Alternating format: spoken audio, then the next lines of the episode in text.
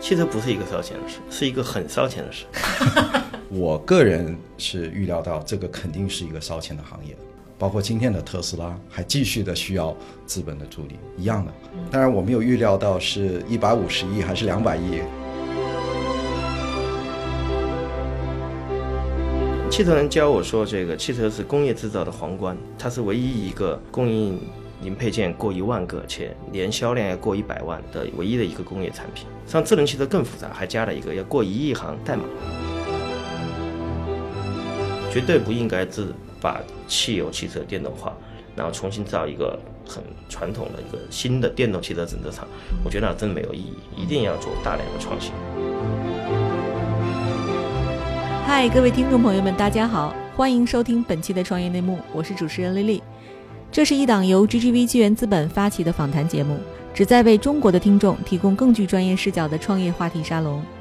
我们深信，听故事是人类的古老本能。也将在每一期节目中尽可能的帮助嘉宾讲出他们最精彩的故事，讲出他们的创业内幕。本期我们请到的嘉宾是中国领先的电动车品牌小鹏汽车的创始人何小鹏。嘿，大家好，我是小鹏啊，以及 GGV 纪元资本的管理合伙人付继勋。哎，大家好，我是继勋。小鹏，你十一年前创业和你现在再创业，你觉得最大的区别是什么？我觉得首先创业环境有巨大的变化。嗯，上 UC 是二零零四年创业的，我是二零零八年对这个碰到了集训的啊。嗯，那个时候上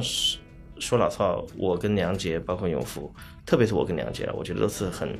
很 junior 的创业者，我我认为是。但那个时候基本上呢，这个我觉得这个赛道基本上没有人重视啊，就是移动互联网这个事情。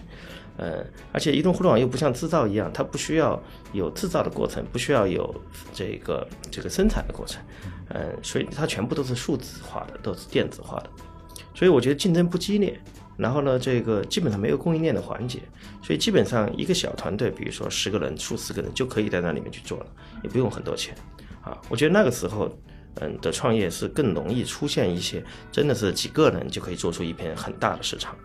嗯，但是今天的创业，我觉得有一个很大的不同，就是说，嗯，在互联网或者在移动互联网，或者是在数字领域，嗯，巨头已经很多了，而且他们的利润已经很高。在那个时候有巨头，但是都收入跟利润很低，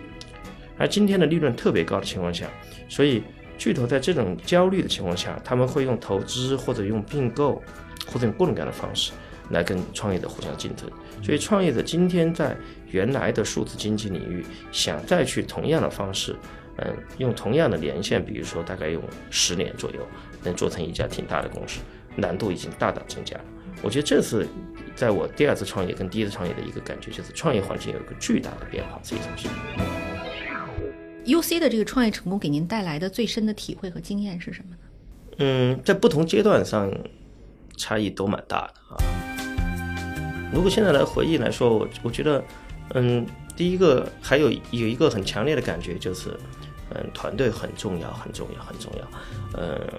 我越在创业的后段，越在包括这一次在创业的时候，都感觉到有很多的公司，嗯，他们要不然一开始的团队没有建好，要不然第二就是自团队的自我成长没有做的足够的迅猛。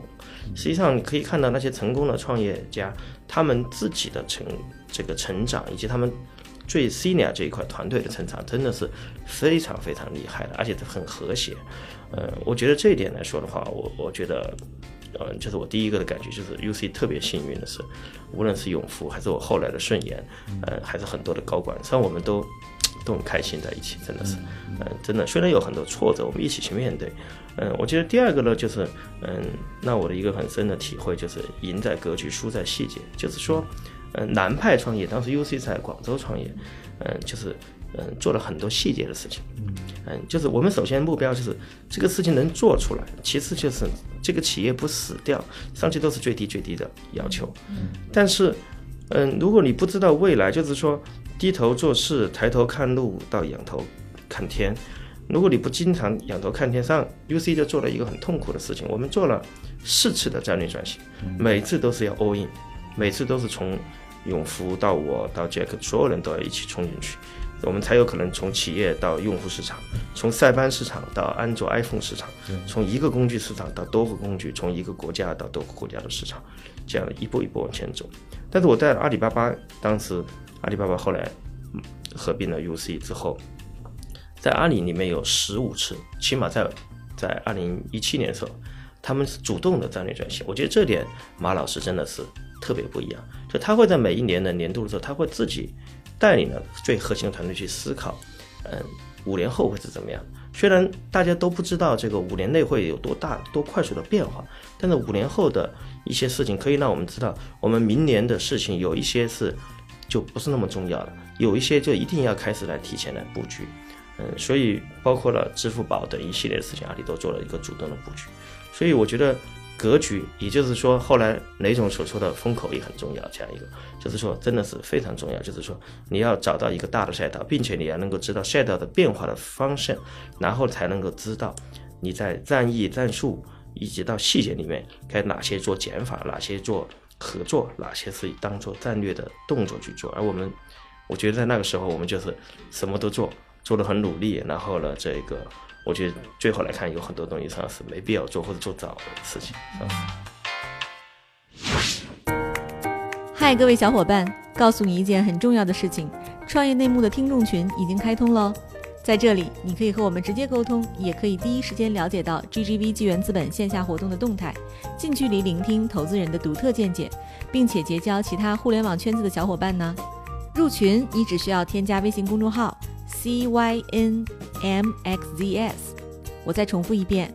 ，C Y N M X Z S，也就是创业内幕小助手的拼音首字母，并在好友请求中标注创业内幕。接下来，小助手会帮助你完成入群操作。我们期待你的加入。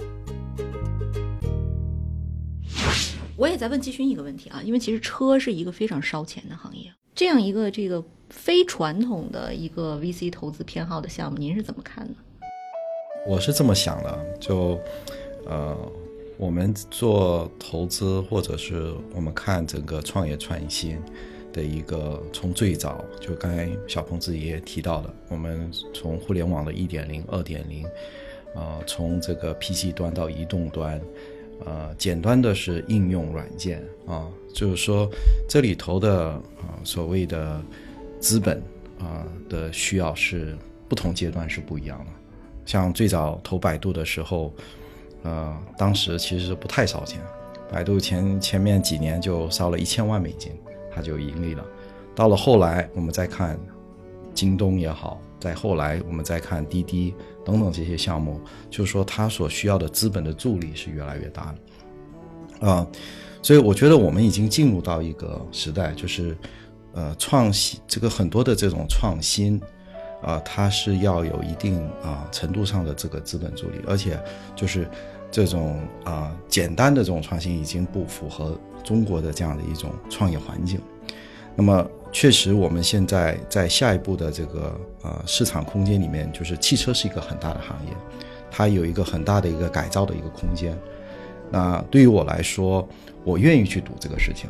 啊，我愿意去看这个市场，因为它只要市场的空间足够的大，它所带来的，呃，这个可能的这种回报也是足足够大的。那在基于这样的一个考虑，我们是愿意去做这样的一个投资。然后更重要一点就是，我们能够跟我们所欣赏的这些创业者一起来做这样一件事情。嗯，对。小鹏，你觉得这个，呃？我刚才提的这个是不是一个伪命题？汽车是不是一个烧钱的事儿？呃，汽车不是一个烧钱的事，是一个很烧钱的事。嗯，对，以前汽车人教我说，这个汽车是工业制造的皇冠啊，这个它是唯一一个嗯供应零配件过一万个，且年销量要过一百万的唯一的一个工业产品啊，就是手机是超过一百万的销售，但是。它的零配件是没有一万个的，像智能汽车更复杂，还加了一个要过一亿行代码。嗯，在互联网公司里面，过一亿行代码的一个项目也很多，但是基本上不会有一万个供应商或者零配件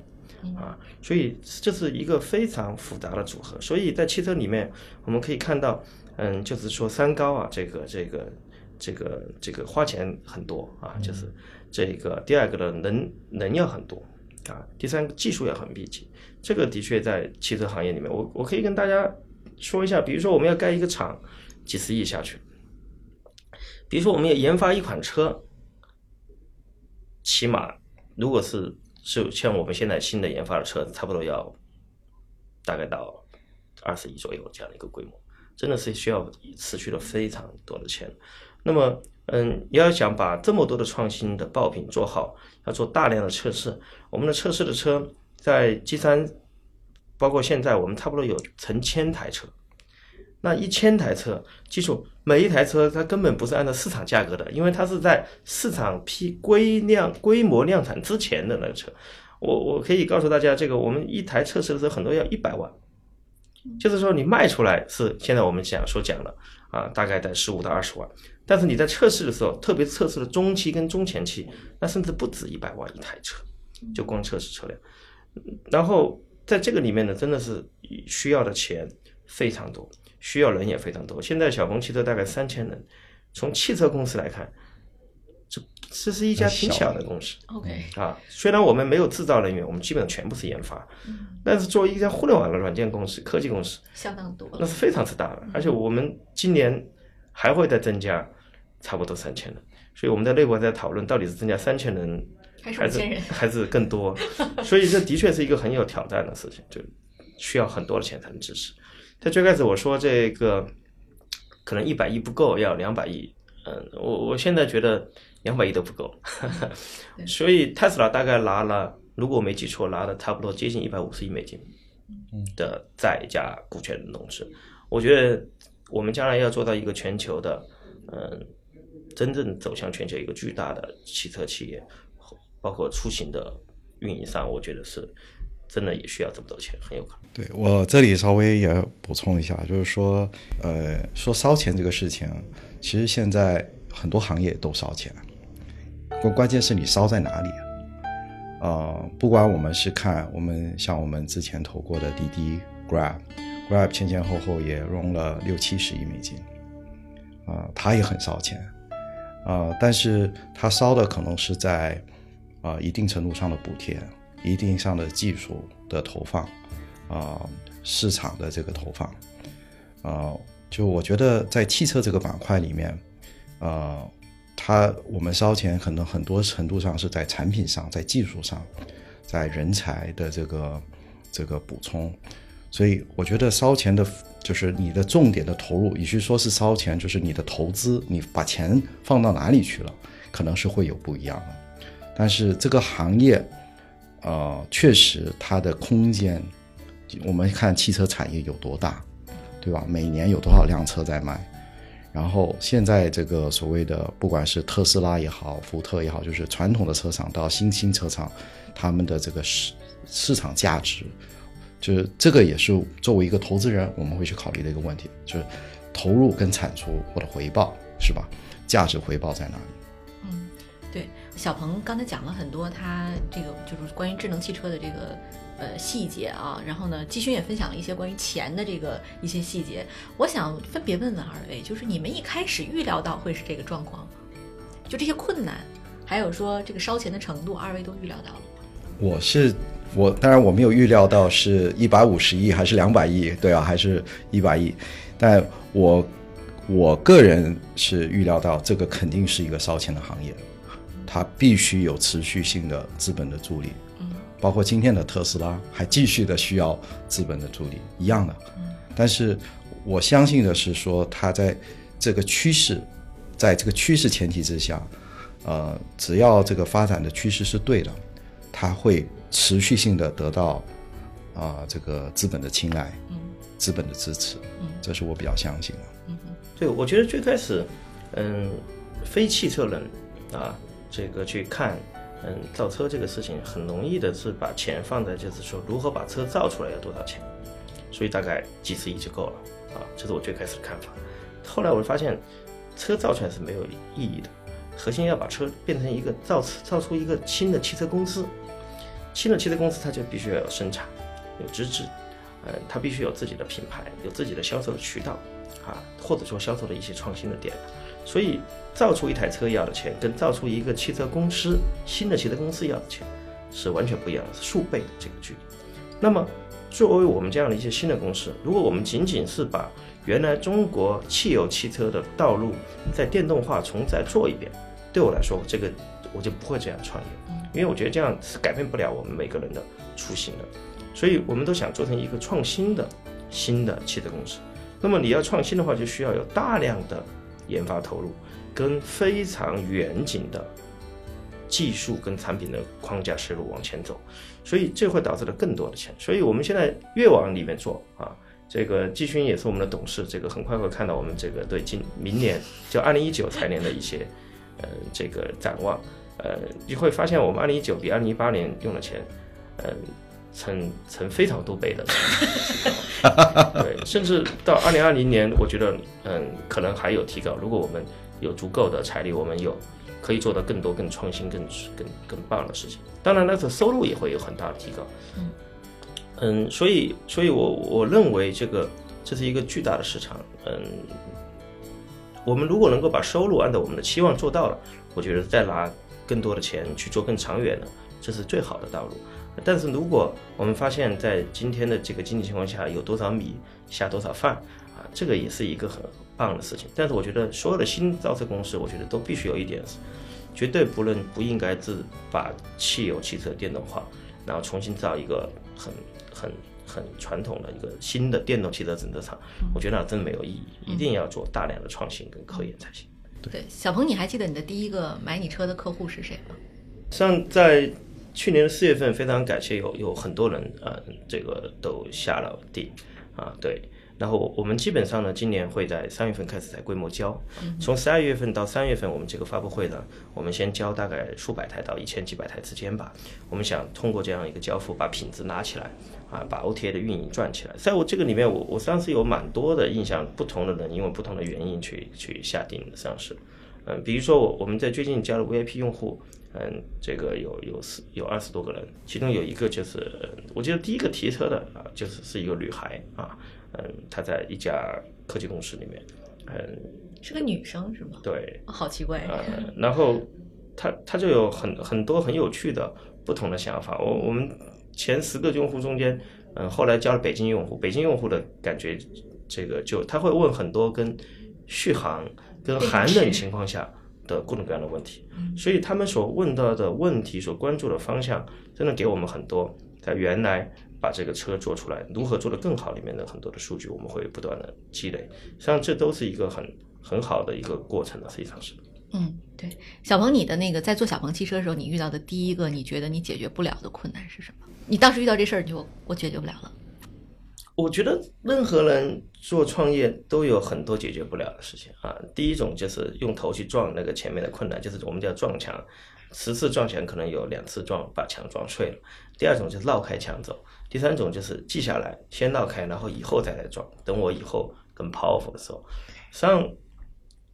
在汽车行业里面有无数的困难啊。所以汽车里面有一个叫叫做后悔的哲学，就是永远在后悔。就是假设我到了一年半前，我这个产品还有哪几个小点可以做？那我可以跟大家说一下这个，嗯，我们有一个把手，那个把手我觉得做的让我不足够的舒适，就是摸起来。那我想让他们改。实际上，在互联网里面，如果我我觉得有这样一个用户体验，我是很快改的。今天提了，明天就可以改，后天测了，后天就升级了。然后他们评估完之后说，九个月五百万重新开模，两层供应商有有五六个供应商要去谈，然后他们才能把这么小的一个体验改掉它，而且还要做好几个标的啊的测试。所以在硬件领域上是是蛮痛苦的一个事情。就是你曾经说过，你给自己定了一个目标，四十岁财务自由，但其实你三十六岁就已经自由了。那在这个过程里，在你在就做小鹏之前的这一段时间，你有没有迷茫过？迷茫过挺久，这个最后被那个坏人把我从迷茫中间拯救出来了。对，嗯，我记得我在嗯二零一四年底跟二零一五年参加阿里巴巴总裁会嗯的时候，嗯，当时。嗯，这个每个人都会讲一两分钟自己最近的感悟。我我就曾经讲过一次，我说我说我最近有这个中年危机啊，中年焦虑，好像好像是这样说的。然后他们就很惊讶，因为好像我是里面最小那个哥们儿，然后他们就问我多大了啊？嗯，我觉得大部分人的中年危机或者中年焦虑，它是来自于家庭的，来自于身体的，他有更大的压力跟责任，身体也没有以前那么好了，实际上。但是我我觉得当时我我就是一个很重要点，就是说，嗯，以前你的梦想就是在在于，呃，包括财务上，包括你可以获得很多能力的时候，你突然一下实现了之后，就是这个人生的趣味性在哪里啊？这个实际上真正真正只有到达那一天的人，才会真正的有这样的一种感觉。呃，实际上。我现在的生活跟以前很多都一样啊，嗯，住的地方、吃的东西，我上我我完全不 care 啊，上是，嗯，但是嗯，在那个时候你会觉得，原来你你你想买很多东西，实际上你也算不需要买，上你不 care 了，然后原来你想干很多事情，觉得干那事情好像没什么意思了，就这种感觉真的是，是当时我我觉得有一段时间迷茫了，我觉得他需要适应，所以我当时到处在聊天。嗯，到处跟朋友，到处做一些投资啊，这个我投了很多基金啊，在那个时候，后来看到有一个人告诉我说，嗯，看了一本书，写的是大部分的这个这个有一点点钱的人，最后钱损失都是因为乱投资而花掉，所以我又不是很敢做太多的投资了。对，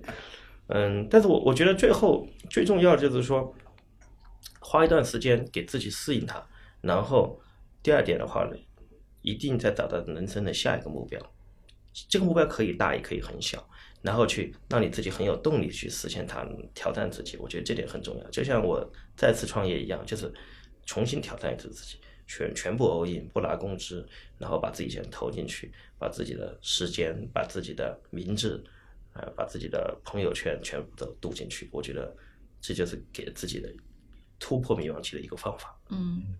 我我这里问一个问题啊，就是小朋友，因为我记得当时。啊，鼓励你出来做的时候，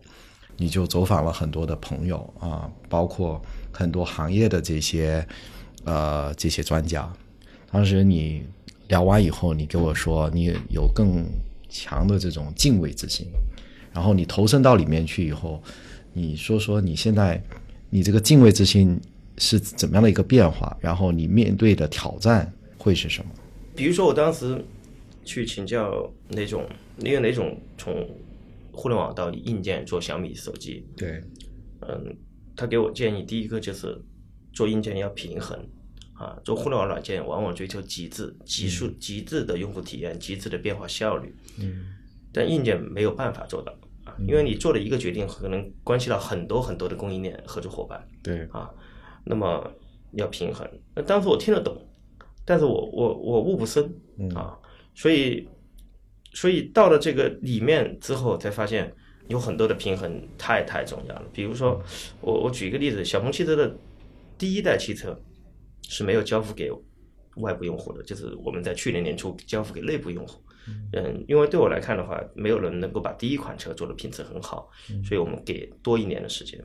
但是如果我们第二代车也是交付给内部用户，不去对外真正的销售的话，那小鹏汽车就就活不下去了。为什么？不是因为你没有钱，不是因为你没有人，你是所有供应商都都痛苦死了。对，因为你有几百家供应商，几百家供应商下面又有几百家、几千家供应商，他们会觉得，嗯，这个你一直都不规模量产了，我一直你虽然给我研发费，但研发费不是一个供应商的核心的东西，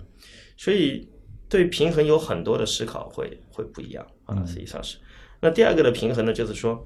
嗯，像这个雷总没有说，但是我相信他也碰到，就是说，嗯，以前我们的互联网上跨空间、跨时间上比较简单的，因为我们没有物流，呃，我们对于广东的用户跟对于北京的用户上没什么理论上的差异，嗯，但在汽车领域就特别特别多，每一个省、每一个市、每一个区、每一家店和每一个个体都不一样，那么。在这个里面，如何把空间、时间的体系全部都组织起来啊？能够开多少家店？能够在哪里出多少台车？物流怎么去安排？这个里面的复杂度，一旦你出错，嗯，非常的痛苦，嗯啊，成本、时间，这全部都是。所以，所以它很难像这个互联网一样，就是说有一个团队就把呃很小，他就把数据做好了，啊，有很多用户他的商业化、他的文化、他的中后台完全可以不用搭理，因为 don't care。但汽车就不一样，汽车没有体体系的平衡，没有产品的平衡，嗯，这你是不可能把这个事情做好的。啊，只追求极致，最后会把就是创业者会把这个企业带到坑里面去。